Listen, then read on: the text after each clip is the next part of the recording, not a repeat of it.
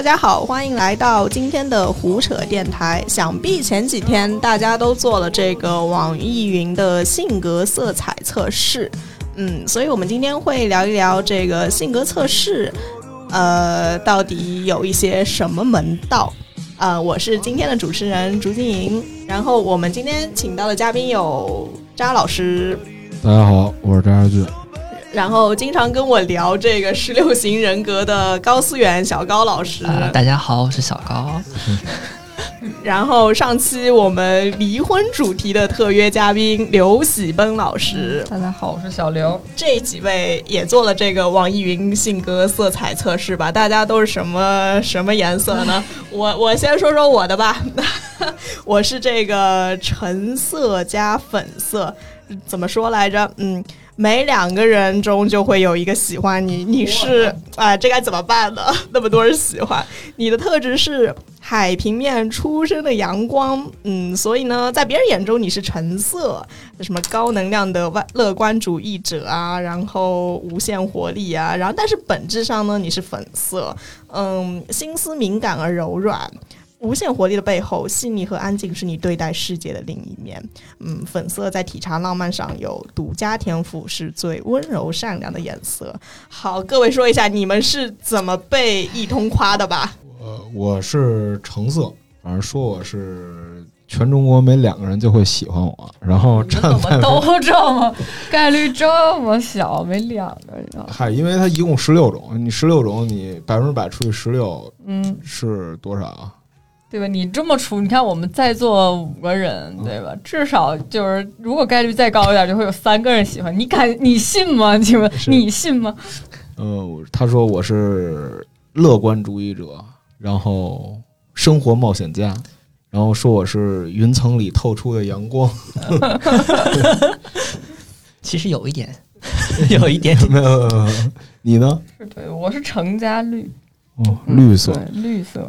就很绿，对，就是说什么是说我是绚烂而璀璨的极光，然后每四个人就会有一个人喜欢我，但是我那天没有把这个图发出去啊，因为我反应比较慢，我反应就是反应到的时候，所有人都已经发过了，对，所以我就，所以我就想，那我还是别发了，显得我特别跟风。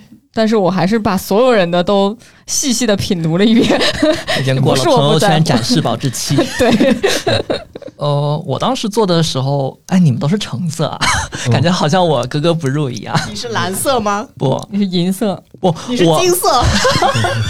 不，我真的是金色，就完全想象不到的一个结果。嗯，反正我不太清楚为什么会做出这样一个。呃，结论就显示好像我很高大上、有领导力一样，但我我没有记住他最后的那个结果啊，就是具体是怎么夸的，因为我大概出来看一眼，就感觉像是平行世界线的我一样，完全不熟悉，所以说，呃，最后我也没有太把这个测试当真。反正昨天我是感觉就是好好运给就是网易云给大家玩了一次平均主义，就跟那个阳光普照奖一样，所有人都得到了夸奖。对对对，好像所以就有人评论说：“哎呀，这这一通彩虹屁嘛，就是呃，让大家觉得自己都特别有价值哇！生活中就是这这怎么就变着法夸你？所以就是大家也都分享到了朋友圈，呃，有很多人分享哈。当然，那个我们是不是都没有分享？我们都晚了，我们都因为忙于工作，所以都晚了。对对对，第一波的时候都还挺好的感觉。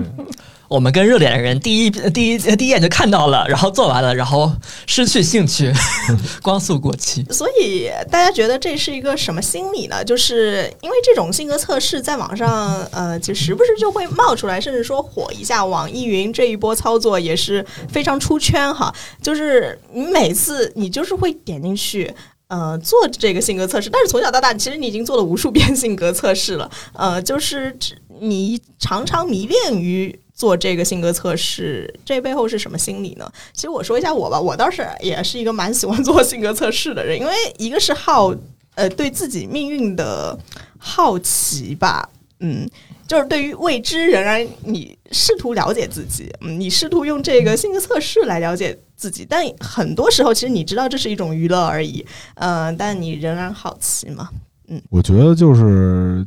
确定嘛？就像小学的时候，上小学那会儿星座特别流行，然后班里偷偷喜喜欢那女孩，然后就偷偷就翻那星座运势，然后给希望能就是非常搭，给自己这个给自己跟他搭搭调，找找一个借口吧。就我觉得其实这是心理测试这在这一点上共通的，就是大家希望都是能得得到二次确认，就通过这种看似科学的方式，给自己的其实心里早就想要答案一次赋能。然后我觉得是这样。然后，所以呢，他每次每次的心理测试都可以击中大家的心理，因为就其实它满足了你内心的一个点和需求，我觉得是，就是挺好的吧，挺可爱的。我觉得就是人总需要被认可、被关注吧。就其实还有一个就是夸夸群，其实跟这个情况是一样的，就是之前不是特流行夸夸群吗？就是乱七八糟一顿夸，就是说什么都夸，其实都是。我觉得都是就大家缓解压力一种方式吧。就这话，其实大家信与不信已经不重要了，重要是就是哎，你看我被我被夸了，然后大家互相彼此的，也不能说炫耀吧，就互相都开心一下就 OK 了。当然，这个就是说有反对意见也很正常吧，我觉得。嗯。然后这次测试其实还有一个点，我觉得比较有趣吧，就是它其实就是通通过两点嘛，一方面从你自自己品味，第二种就是一顿一顿夸，其实就是。就就谁不喜欢被夸奖？就是他从内外两个点，我觉得还就是看看就挺高兴的啊！原来我是挺优秀的人，然后就能继续埋头当社畜，然后一切就充满希望了。哎，我觉得倒是还有一种窥私的感觉，对吧？就是我因为我看自己的倒不是特别仔细，但是我看别人的特别仔细，就是我很想知道别人是什么人，感觉有一种窥探到别人就是。底色，对，有这样一种感觉。原来你是这样的人，对我就是这样的人。那这样还挺好的。那网易云夸就其实你就知道大家的优点了。嗯，是是是是是。但是我主重点看的是我要远离哪些人。嗯。其实刚才扎老师说的有一点，我倒挺赞。呃，我有有，就是刚才扎老师说的有一点，我倒挺赞同的，就是说大家只是想通过测试来找，就是自己就是自己想要的东西。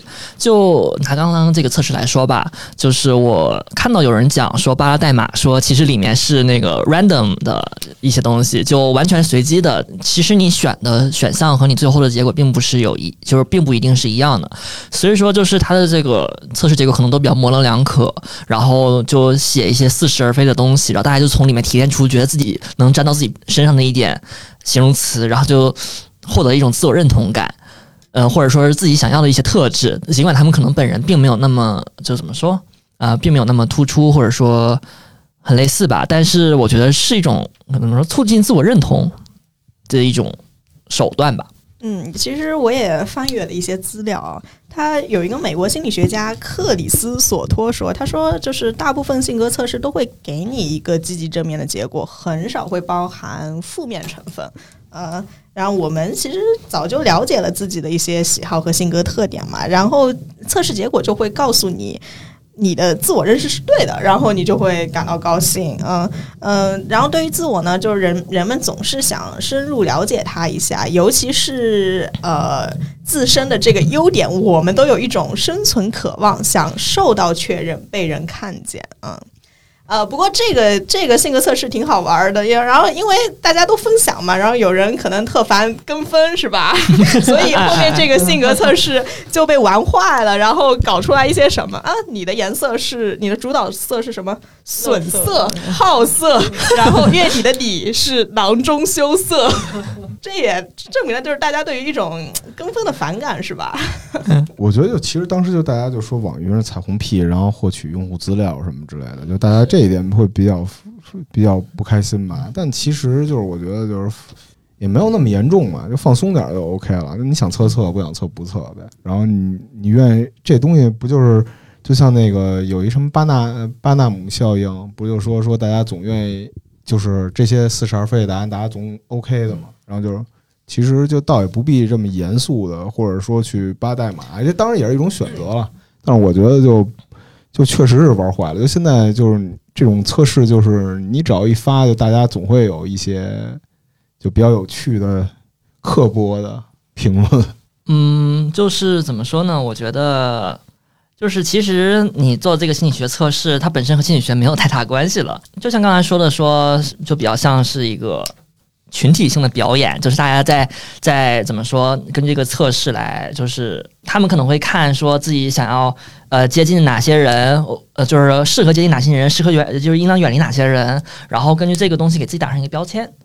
嗯，就像刚才这位老师说的，就怎么说呢？我觉得可能大家就。这种跟风吧，一直是一种循呃循环往复的轮回。我已经记不清这是第多少次网易云音乐搞出一个爆款的心理测试了。我感觉大家记忆点都没有超过三个月，对吧？就上一次可能还还有一个什么东西也很热门，但是我们已经忘记了。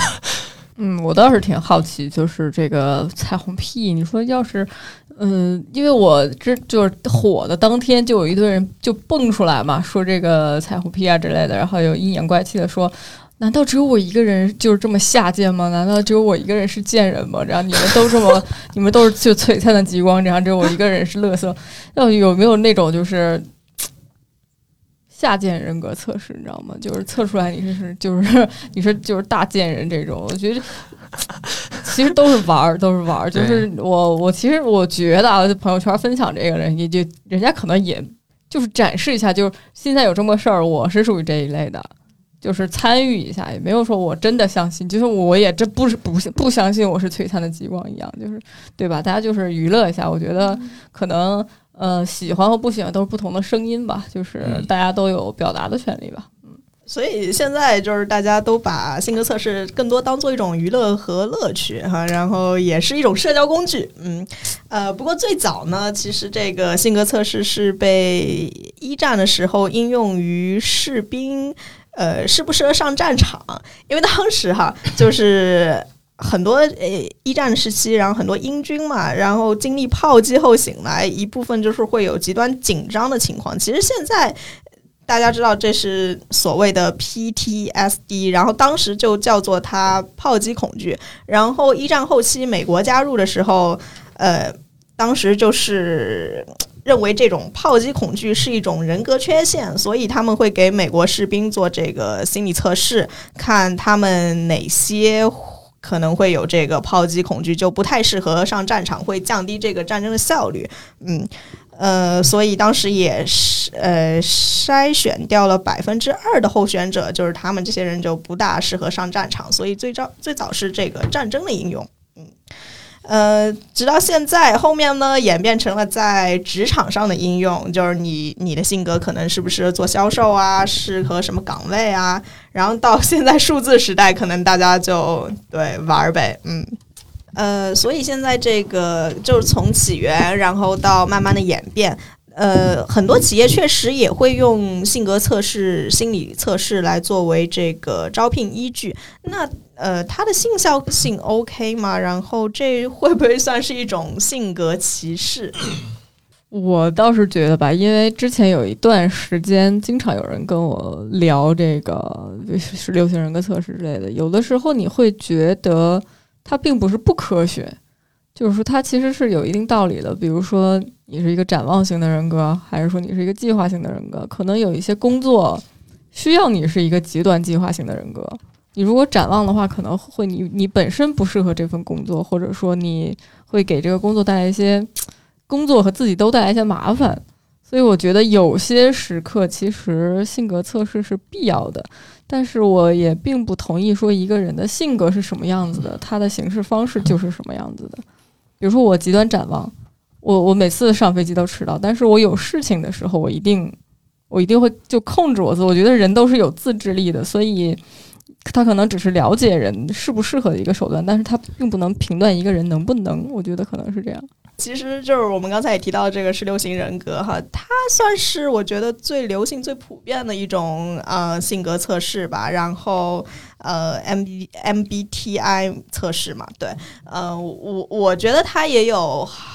其其实其实你在谈恋爱或者在工作里都会碰到，呃，就是问你是什么性格的。我其实觉得这十六型人格还是。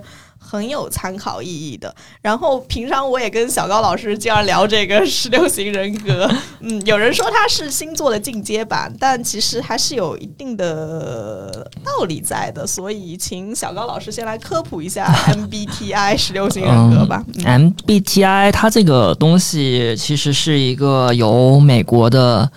该说是心理学家还是心理学爱好者呢？就是迈尔斯父女呃母母女他们呃提出来的一个心理测试，然后是一个就是它会有四个维度，然后在不同的维度上有两呃是有两个两种倾向，然后由此就是衍生出来的十十六种不同人格类型。然后呢，就是他们的这这个理论依据也是从荣格的心理学发展而来的。然后至于就是学界对于 MBTI 的一个评价呢，就是大家不是特别的。就是讨论，因为觉得不好像不是特别有讨论必要。就因为它的一个致命缺陷是什么呢？就是它的每个测试维度上，它它的就是你去做那个测试，你会发现它只有两种答案。就是说你你要么选择一种，要么选择另外一种，就是是极端答案。然后通过累加的方式，最后确定你在这个维维度上的哪一哪哪一点。但是这一点并不能准确的衡量出你的一个倾向，包括说你在有些问题上是相当模棱两可，但是它并不能准确的测量你这种倾向。也就是说，呃，怎么说？所以大家最后得出的结论，把你判定为某一种类型的时候，其实你和另外一种类型，比比方说把你判定为 ENFP，但实际上你的 E 和 I 之间的差距就是很小。呃，是是，这个时候你可能与相对外向的 INFP 之间差距，比你和另外一个极端外向的 ENFP 之间还就是差距更大。所以说，这种分类它的不准确性就是在这里。嗯。然后至于说到说把它用来公司招聘啊什么的，就我觉得吧，呃，这东西本来就是信效度评价不是特别好的一个测试，所以说拿来用的话，我觉得也不是很有必要。大家平时拿来图一乐，或者说是觉得夸夸自己嘛，就我觉得都是可以的。但是如果要说是用来作为用人标准一个，就是作为用人的一个标准，我觉得是有失公道的。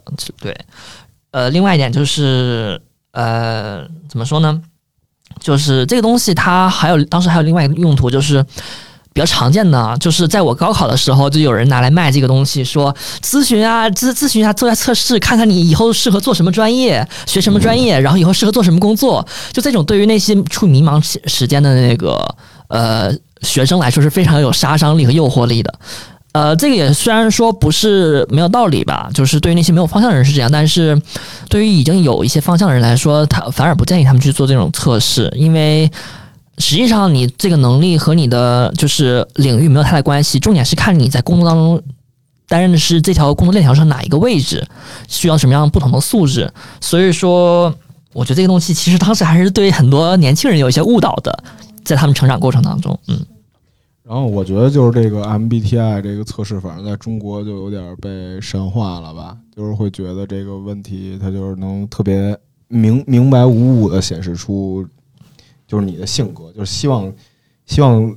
就是大家都希望赶紧去通过这些测试，就之所以会一遍一遍测试，我觉得也是因为就希望赶紧定义自己人生最重要的问题，就是我到底是什么样、怎么样一个人。嗯，但其实这个东西科学性，就是我补充一下，它其实早在六十年代就已经被就是质疑了。就当时最早的时候，它其实是大众先买了它嘛，就是不不是什么大众啊，通用汽车先买的。然后后来呢，后来那个美国战略情报局用它还测试特工，就看你是不是干这行。然后后来到六十年代之后，就是美国就是高考，就是教育服务中心就希望就是把高考也搭载这个 MBTI 系统。然后但是结果发现这套系统好像就是前期测试跟后期测试就是误差率高达百分之五十。但是后来就是有一些人他们会呃会怎么说呢？就是把它把它视为就是依旧引进这个职场里的原因是第一，提高一种否决的门槛儿。就作为 HR，就是最终否决你的一个理由，就是比如说你都 OK 啊，你什么都 OK，但是我只要说你的性格跟公司文文化不搭嘎，那那其实这个东西就是有点像莫须有的，对，莫须有，对对对。其次，其次，我觉得他这个东西就是，也就是，就还有一个人说，就是当时是哪个美国公司，就是美国公司很多的公司就爱用这种套路嘛，他们套路之后就是，就是说你这个性格。我给你做性格测试，而非原来的那种普通的性格测试。比如说啊，你是否开朗？你喜欢什么爱好？这些其实就是比较比较太尖锐了嘛，或者比较直接，就可能会引起就求职者的不开心啊，或者觉得被冒犯这样。但是其实这套测试的话，就是第一，它能显示出我们公司真的对你很尊重；然后第二呢，我们真的很想了解你，但其实是他们设计的另外一个门槛罢了。就是这是我的观点吧，就是所以我觉得就大家大可不必，就是说为了就有一些就是现在知乎包括什么，就是如何刷某种性格，大可不必。就是你这家公司如果要靠这个套路的话，你你也可以换另外一家吧。就我觉得这放在职场里来说，能卡性格测试的，一般都不是想就就都不是很想要你了，对对就是找一个比较委婉的理由。对对对，而而且还有一个呃误差是在于，其实你在做题的时候，就是嗯，还是取决于这个做题的人，就是你揣测自己的倾向嘛。如果你说你外向，然后指标就信了呀，因为很多题就是说。呃，你可以揣测这个题目的用意，给出他想要的答案。嗯，对，所以人是会有一种自我欺骗的能力的。嗯，是，还有一个有趣的，就是我其实觉得这 MBTI 就跟古代那个有些行业工会，就是问你，哎，你什么属相啊？就比如你属羊就不要啊，这种的有点像。就其实其实就是包裹了一个科学科学外表的一个选筛选机制吧，我觉得也是。然后就包括当时一九五二年的时候，美国当时有一个数据说三分之一的公司都用性格测试，但其实就是像问星座什么之类的，但但它本质上跟专业能力之类的并不一样。而且外向内向这件事儿，其实你不需要性格测试，你也能差不多得到，就是你聊两句天就知道就什么样了。我个人觉得，我个人觉得，刚刚才我们还聊到这个外向、对外向、内向。其实我觉得外向内向的一个衡量标准，现在好像就不是特别，就是怎么说，不像大家以为那样说，这个人善不善聊天就可以说是外向内向，就更多的是一个怎么说，就是在界定你在社交的时候，你是一个获取能量还是释放能量一个过程。就是打个比方，就像是呃外向人他们在和更多人相处的时候，他们会觉得愉快放松，然后借此获取能量放松自己，但是内向让。人可能就相对更集中精神，需要就是注注意来做各种呃，就是注意社交上的各种问题，然后会觉得很疲疲劳，就是像是在放电一样。而他们在独处的时候会获取能量，所以说就是我觉得现在这个社会吧，就是社交能力是成人成年人必备的一个技能，所以说你不能简单从说聊天方面来看，就是比方像我自己而言，我是一个比较内向的人。比方说，像来来今来今天这电台之前，我已经一个多月没有来公司上班了。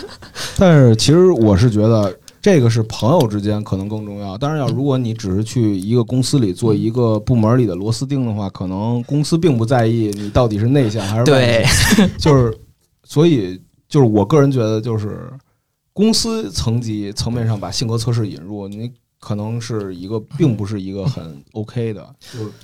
只是我这么觉得。我这里还想补充一点，就是其实做心理测试这个东西吧，就是刚才提到测试误差嘛，就。我不知道你们做 MBTI 的时候有没有看到过，就是它上面都提示，它会提示一个非常无关痛痒的东西，请在有专业人员指导下填填写这个东西。任何心理测试都会有，因为大家通常都会认为，就在传统心理学界里面，大家也会认为说，你做量表的时候，没有一个人帮你解读出这个问题的普遍标准的话，是容易出现误判，呃，就是，呃，就是误解的，以至于会影响最后的一个效果。就当尤其是当。就是这些东西，我们是自测嘛，对吧？就是自己来衡量怎么样。但是每个人心里的那把那杆秤都不一样，所以说最后就会出现每个人答出了自己以为的那种结果的一个局限性，嗯，就导致说实际上大家的结果都并不是在一条起跑线上，嗯。而且我发现这个测试其实它很容易被利用，就是比如说。那个就还拿那个十六型人格举例，我身边就是听说 INTJ 这种人格非常非常的少，西卡西就是我身边就是所有人。几乎都是 INTJ，你知道吗？就是这个，我要笑死了，因为我也碰到很多 INTJ。对，就是你，你不明白为什么，我不明白是为什么这个概率这么小，但是我身边却有这么多 INTJ，而且每个人都以 INTJ 就是为荣，为荣，就我很自豪，我是一个 geek，我是极客人格，知道吗？你们都是下等人，都不 行，就所有 INTJ 都这样。而且他们还说，就有的人格就懒懒，然后他们就一般爱吃软饭，然后什么乱七八糟的，就反正感觉好像被戳心。好好，那我们来来说说一下，就是大家都是什么吧。我我好，我是其其实老实讲，刚才讲到公司层面，但是我觉得性格跟你的职业关联还是有关联的。我觉得 TJ 的人的确是比较自律且执行力比较高，嗯。然后我是 ENFP 嘛，我觉得我就是适合当记者啊或者作家这种，就是闲散闲散的 对职业，呃，然后就是会比较可能即兴，然后会比较觉得自由很重要这样子。我觉得好稍稍还是有一个呃连结的。当然，我觉得在交朋友啊、谈恋爱里面可能更重要哈。呃，也不是更重要，也是一个参考维度吧。然后刚才讲到的 INTJ，我也发现我有不少朋友就是都是 INTJ。然后你你，而且你还会在那个豆瓣和知乎上看到大量的。这个诶，这些人对，就是大家都以 INTJ 为荣，然后好像这个人格非常之高冷，非常之小众，非常之嗯，对，有优越感，有格调。对，但是我很怀疑的是，我其实我我看了这么多人，就是 INTJ 这个这个事情，我我真的觉得这个十六型人格很容易作弊，因为很多人你看他的样子。就不是 I N T J，你知道吗？他既不 I 也不 N，不 T 也不 J，就是，但是他就说自己是 I N T J，你就是觉得，然后他就会说这是我的隐藏属性，你知道吗？就其实我我我我内在的人格就是这样，就我就真的觉得这个很容易星座，对，很容易作弊，这个事情感觉不就不真诚不真，很容易就是被被利用，对，所以这就是大家仍然在借这个性格测试来。来来来，怎么说？自我确定，对，自我自获得信心，是吗？嗯，对，就是刚才提到说，INTJ 好像大多自视甚高，其实不只是这一点，就是我其实去各种 MBTI 的人格群里面。当过卧底，就是 呃，我现在还在那个什么 INFJ 什么各种群里面待着，然后就看到他们就是经常会借此来讲说什么，哎呀，这个人就是大家就是，比方说像这次心理测试，大家他们就会发到群里问说，哎呀，大家都是什么颜色，是不是都很一样啊？然后之后就是，我觉得他们是存在一种抱团取暖一种行为，就是他们对自己的认同不够，然后因此就是通过这个性格测试来给自己一种信心，同时去寻找一些类似的人。然后以及说对这个群体的一些夸赞、优点什么的，然后把它来当做对自己一种心理动力，就是我是这么觉得。就这个就好比像是说那种，就是可能他们自己自己的内心动力还不够强大，所以说需要这样一种对他们就是就是他们所在群体的一种认同来巩固自己的一个想法。呃，就不光是 INTJ 吧，就是你去看什么 INTP 啊，什么就反正很多很多群，呃，不过 N N 的人确实更多关注这一点，因为可能本身就是按照他的那个标准来说，偏 N 的人更关注心理学一点，呃，就是。偏的人确实会更多的出现在网络上，就是聊这些问题。然后 I N 的话，就是因为大家 I N 现实当中可能就不是那么社交频率不那么高，所以他们在网络上比出现比较多，然后就会经常看见铺天盖地的网络上 I N 浓度过高。明白。哦，你明白，原来是有一个就是幸存者。对幸存者偏差，对，原来是这样，原来就是 I N 之外的人不爱上网，就是上网的频率没那么高。嗯，也也对，也对。嗯嗯，我生活里确实碰到很碰到很少，就是第二个是 S 的人，可能对，可能就不搭吧。对，而且而且我发现这个其实人格和工作的关系其实并不是工人格决定工作，我觉得很多时候是你的就是你的周遭的环境决定你的人格。比如说我工作之后，我的人格就变了。嗯，对我我上就是上学的时候测的是 ISFP。嗯。然后你们为什么记得都那么清楚啊？对，我都记不住。因为对，然后我工作之后变成 INFP 了，就是，对，就是 ENFP 好吧？嗯，贾老师还是差一点，还是差他是 INFJ，上次说不是 INFP。哦，INFP 你是那是什么东西啊？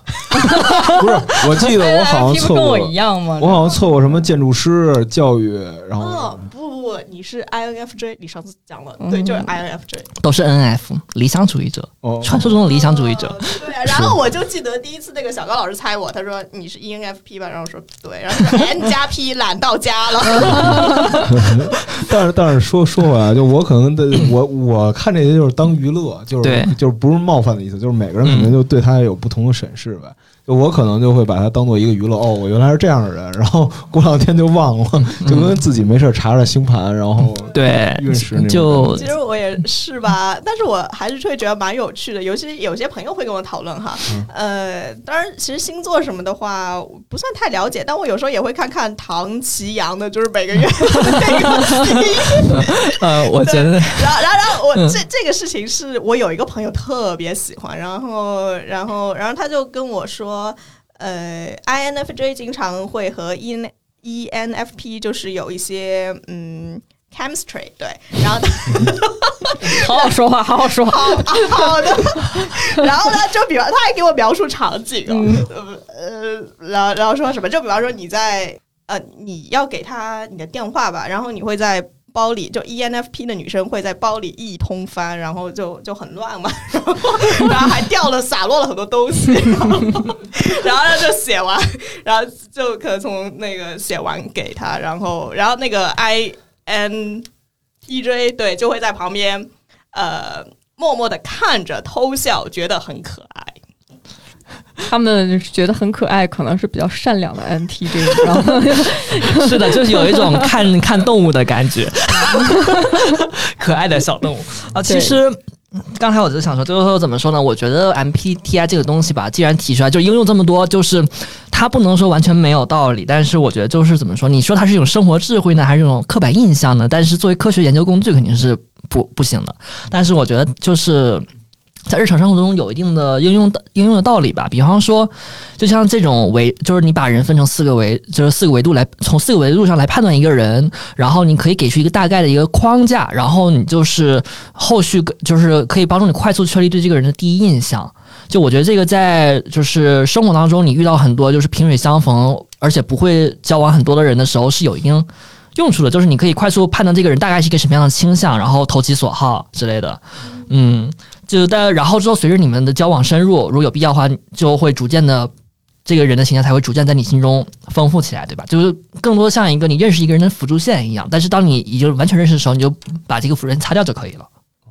嗯我我有道理，就感觉是打开社交局面的一个抓手。对对对，所以我其实我觉得也是，就是生命本来就是参差不齐的嘛，嗯，那没这个也是一个概括性的，就是证明一个人的倾向性，但是没法说是一个确定确定的事儿。哎，但但是你刚才说那个 INFJ，然后你还挺激动的，刘喜文，你还没我说的这个 INTP 的时候比较激动，哦对吧？哦你你把数字记错了，哎，没事没事，我这本来就记得，所以你还有话要说。INFP，然后那你为什么对 INTP 很激动？我对 INTJ 很激动，哦你们又记，你们又记错，就就是因为，首先可能是因为，呃，INTJ 对自己有一种莫名其妙的优越感，觉得自己很小众。然后，我觉得如果真的是这种人格，我其实比较敬佩真的是这种人格的人，嗯因为我做不到。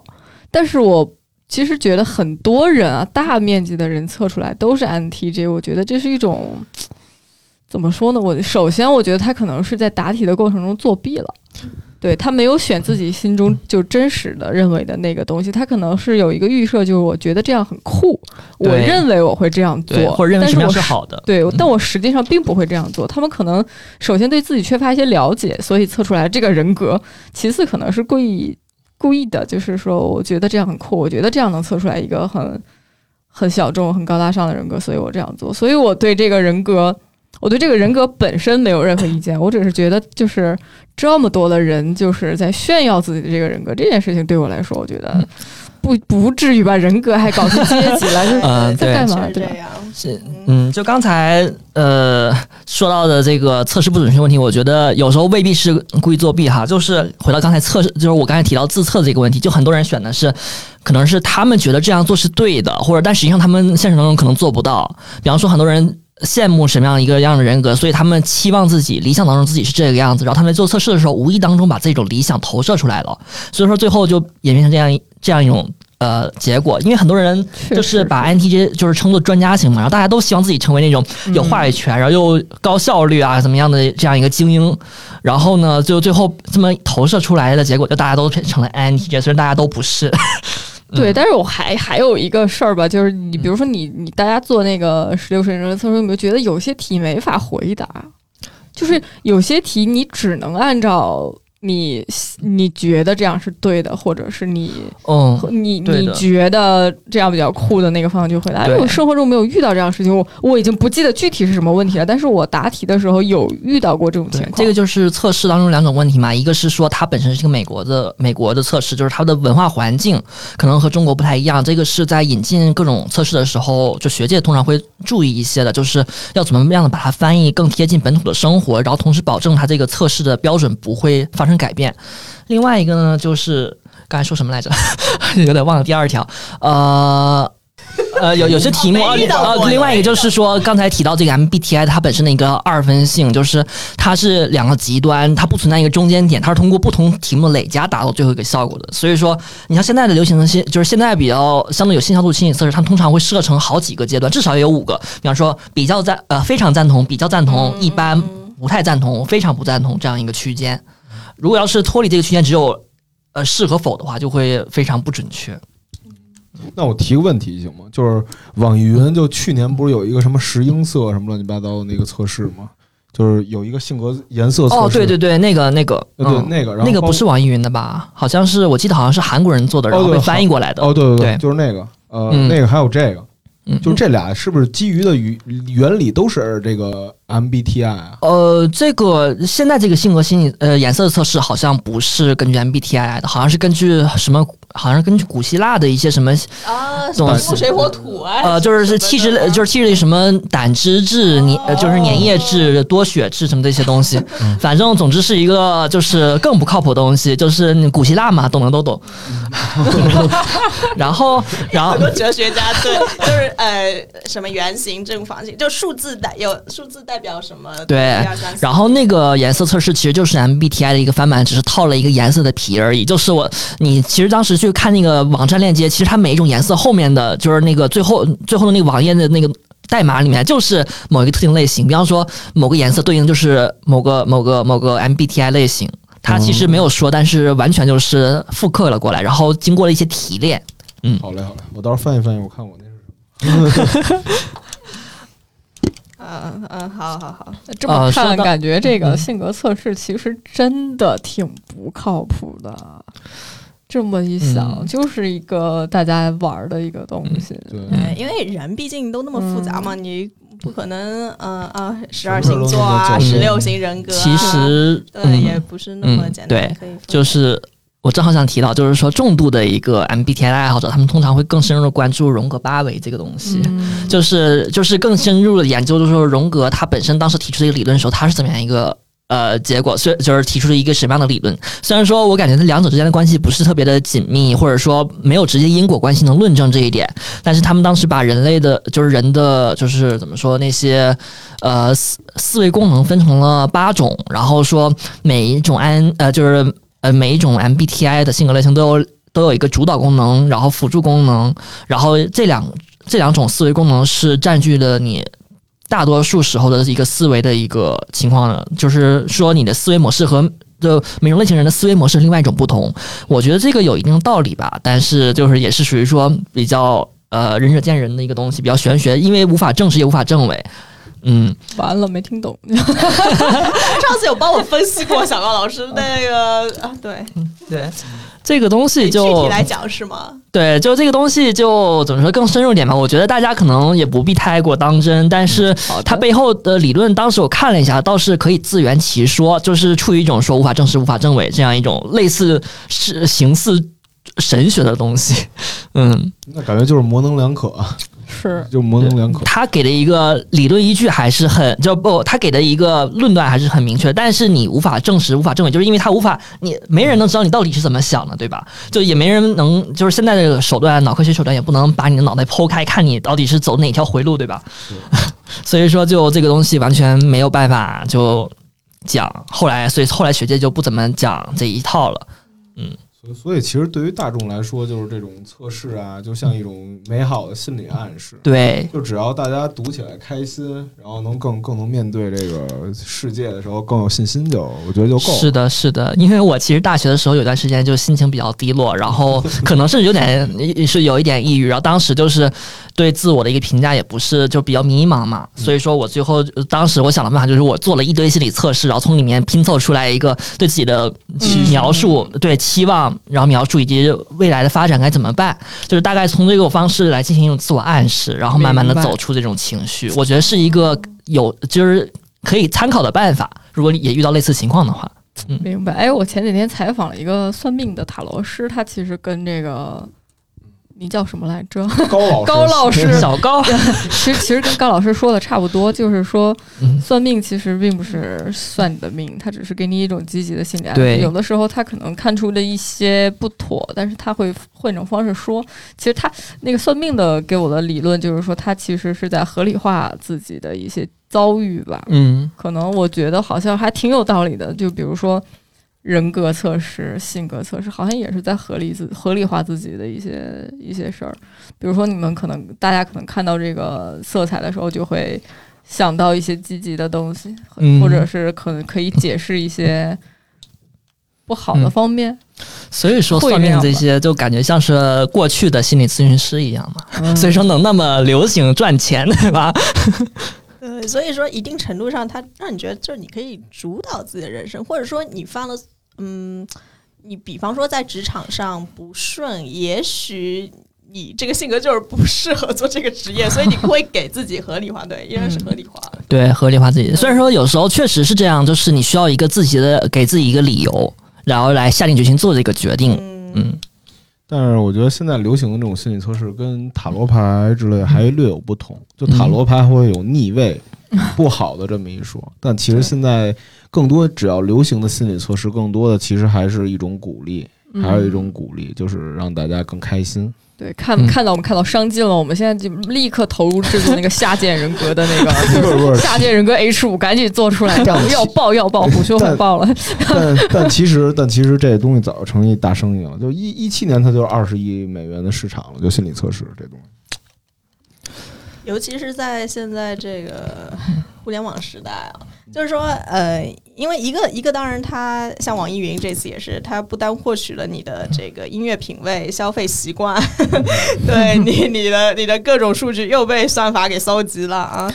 然后呢，另外，其实就是这种社交网络嘛，你发到朋友圈也是，你永远是你，它就是因为为什么都是正面的？那你你乐于宣传嘛？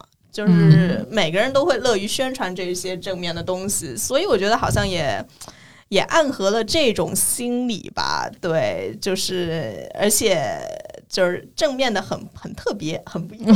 确实，确实，我因为我 哎，我在这个做这个心理测试前一天晚上花了二十块钱测了智商，测出了我是智障，然后我就没有发朋友圈，就对，因为我我觉得很没面子啊。你为什么会为什么会测出来智障啊？就这就别多问了，我是智障，我回答不了这这个问题太难了。你真真测的是这个吗？就是我是我真的花了二十块钱测了个智商，嗯。然后我没有发朋友圈，你们也懂为什么？明白明白，我也我也想测测。我其实你发出来反而会显得你很酷很朋克。哎，对我这个这二十块钱买了三次机会，就是还有人有机会哦，可以啊，可以来找我测测智商。费劲儿吗？超费劲儿，做做了一堆行测题，就是嗯，对，感感觉就是测完智商，我可以去考公务员。哎，但大家会不会觉得，就是这种美化的人格，就是你你分享的这种理想化的人格，会跟你自己真实的人格产生一些差距，从而产生一种落差呢？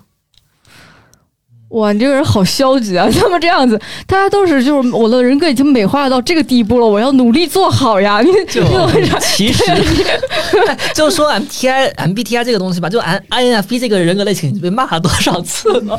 就就大家说什么职场悲剧不不思上进，最后一事无成什么的，对吧？就我觉得这个东西就是纯粹是属于说。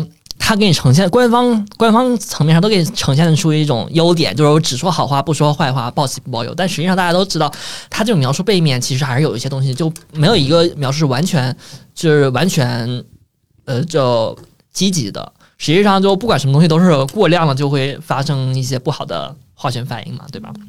所以说，就心理测试，你完全可以反着来。比方说，有人说你的这个什么想象力丰富，你就说人家想太多，不切实际。然后，比方说，呃，什么感情感感情丰富，有同情心，你就说人家好忽悠，呃，对对对天天水性杨花，天天天天 对天天情绪上上头，不冷静，这种什么怎么都可以讲。你太太理性的人还可以说他冷血无情，对吧？对，这个都就是描述语言的魅力。我觉得网易云这种测试，就是它肯定不会是第一次，也是不是最后一次啊？对它这肯定会一直流行下去。对，嗯反正对它主要就无论是大家骂它也好啊，或者相信它也罢，那最重要还是那句话，它给大家一个美好愿望期许，我觉得就 OK 了，就也没必要非要硬要给它解构，让它变得非常非常非常就是理性啊，或者怎么样之类的。嗯，一说到这里解构这个，我就有一个想法，就是其实现在心理测试，大家就是大家都是在把人格拆成几个维度来测量，然后就是怎么说，有一种还原论倾向，就好像说把这几个维度模拟出来之后，我们就能完完整的模拟出你的这个预测出你的这个人的行为模式啊等等这些行为方式，但实际上就是现在大家都知道，就人格测试到现在还是一个不明朗的一个。阶段，但是相反，你大数据已经非常能模拟出来我们，我预判出来我们的一个消费的一个，比方说消费的行为啊、习行为习惯啊等等这些，就有些时候就会让我想到说，就这种还原还原论这种思想和这种模拟出一个混沌系统的一个大数据之间。他们之间的一个差距就是怎么说？我觉得可能后者更能代表说一个人，就是测，就是预测出一个人，呃，或者代表一个人，呃，因为这是一个非常就怎么说，它是多种数据叠加在一起，而不是像心理测试那种，它把人拆开来，分成不同的元素。就是这种倾向让我感到有一点点怎么说，不太适应，不太赞同。大数据可能更更能表现出我们，概率学是吗？呃，也不是说概呃，我觉得更像是一种经验的一个累加，然后这样一种学，然后模拟出来一种行为，就是呃，就是通俗说，一个是一个是减法，一个是加法。然后我认为人是一个比较复杂生物，就加法更能看，加法是 更有怎么说更有代表性的一个。我明白您的意思，就是说生命的特质不应该对，被生命生命比较复杂概括，不应该被概括，而应该和而不同，尊重多元性。升华了，升华了，升华了，升华升华，上价值了，开始。行，那你你再说点啊，你这我再说点，我 他就是主要今天来炮轰 INT。我今天主要目的就是炮轰 INTJ。但我必须说，好像 E ENTJ 是在职场上最容易获得高薪的人，哎，就是他们确实很多霸总是 E ENTJ。对，而且你去看而且大家有没有看过那个《精装律师》里面的 Harvey，就是就是代表人物啊？呃，其实我跟你说，在那个社交软件上最受欢迎的好像是 E ENTJ，就是他，嗯因为这个东西好像能宣称自己比较有那个什么有社会地位。就你去看那些什么对我之前看到一些就是讲说那个。讲那些在社交软件上遇到的那些稀奇古怪的人，然后里面的那些人就听，通常就是那些装呃比较装的人，他通常都会标榜自己是呃 ENTJ 啊，就是什么就暗示你，哎呀，我是一个领导者，我我很有我我我很有能力，然后巴拉巴拉这种。对对，哎，下一个目标 E ENTJ，你 有点难，有点 追真的追不起来。其实这东西就感觉像是，行，这你们仨聊我已经听不懂 J 要就是那个计划，对吧？对，对就是或者说是，呃，这个东西它原文是这么讲，就是这个维度叫呃分 J 和 P 嘛，是 judging 判断和 perceiving 接受，就是接受理解，就是是对待事物的一种不同的角度。就是后来大家就把它扩拓宽成一个什么，比方说你的计划性和你的弹弹性，所以这种感觉。so 对，那以后像网易云的彩虹屁，大家还吃吗？吃是肯定会吃，对，但是可能不会让大家知道，偷偷吃，偷偷吃，偷偷香对，自己开心自己美。对，就对就不会扩散，你知道吗？因为我嫉妒。其实这个东西每次网易云的测试出来之后，我都会做一下，然后测看看这个东西做几次，结果有没有冲突，然后之后努力的判断一下这到底是从哪里汲取了灵感，然后再和朋友骂一下。小高小高老师，真的可以开发一个不感觉小高老师有点就是纯就是技术流的那种 技术流。INTJ 老师，INTJ INTJ，对对对专家型。啊、其实和和和和我大学期间有一点关系，因为我大学的时候学的社会学，然后研就是讲过一些，就是学过一些社会心理学。然后我的室友呢全是学心理学的，就经常和他们聊这些人格心理学啊什么的话题。然后我的室友们都是那种科学派，就是他们更相信脑科学啊，然后说就做实验那种，就不太信人格心理学这些东西，就他们觉得这个东西太虚无缥缈了。嗯。嗯，我觉得也受到他们一些影响吧，但总体来说，我还算一个是不算专业的，就是对心理学不太专业的爱好者，只能说。好酷啊！